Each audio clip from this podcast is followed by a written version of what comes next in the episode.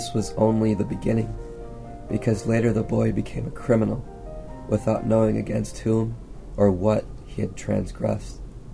He did not understand that he had been condemned for using the language in which he expressed his love for his parents and with which he first came to know the world.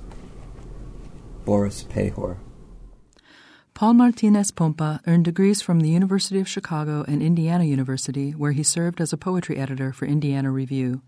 His chapbook, Pepper Spray, was published in 2006. His first book, My Kill Adore Him, won the Andres Montoya Poetry Prize and was published by the University of Notre Dame Press in 2008. He currently lives in Chicago and teaches at Triton College in River Grove, Illinois. I caught up with Paul on his recent visit to the Indiana University campus in Bloomington.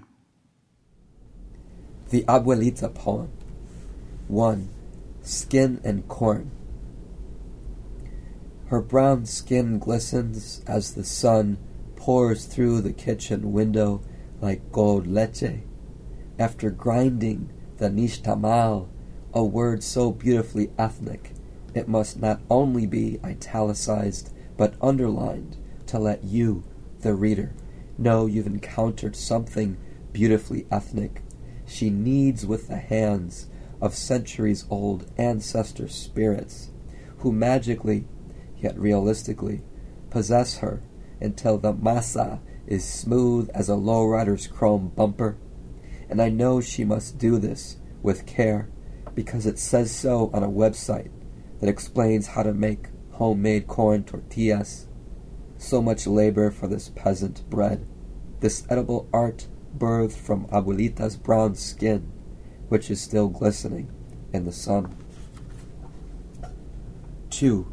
Apology.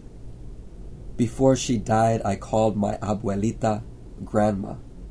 I cannot remember if she made corn tortillas from scratch, but oh, how she'd flip the factory fresh El Milagros, quality since 1950, on the burner, bathe them in butter and salt for her grandchildren.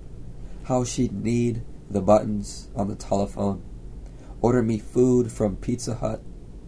I assure you, gentle reader, this was done with the spirit of Mesoamerica ablaze in her fingertips. Poetry reading at the Cafe Tamale. Not only have I disappointed the high school Spanish teacher who promised her students an authentic cultural experience, the owner, I suspect, regrets the idea to feature poets at this $4 a tamale suburban strip mall enterprise. I begin as talking artifact, but after two or three poems, I become New York City manufactured salsa. Get a rope. I am authentic as the Diego Rivera prints nailed to the wall. Obligatory applause, and one student is determined to ask questions, which come in carefully rehearsed Spanish.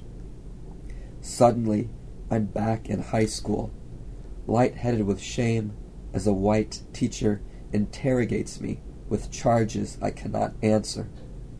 Eres mexicano, ¿verdad? Sí. ¿Cien por ciento? Sí. ¿Por qué no hablas español? I don't know. Back and forth stammer between colonial tongues, and finally it's over.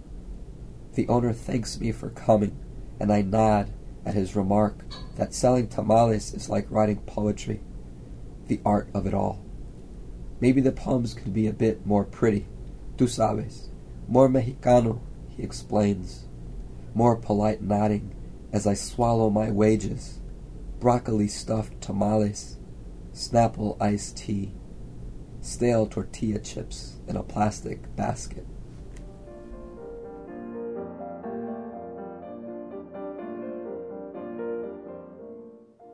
You've been listening to poems by Paul Martinez Pompa on The Poet's Weave. I'm Romayne Rubinas Dorsey.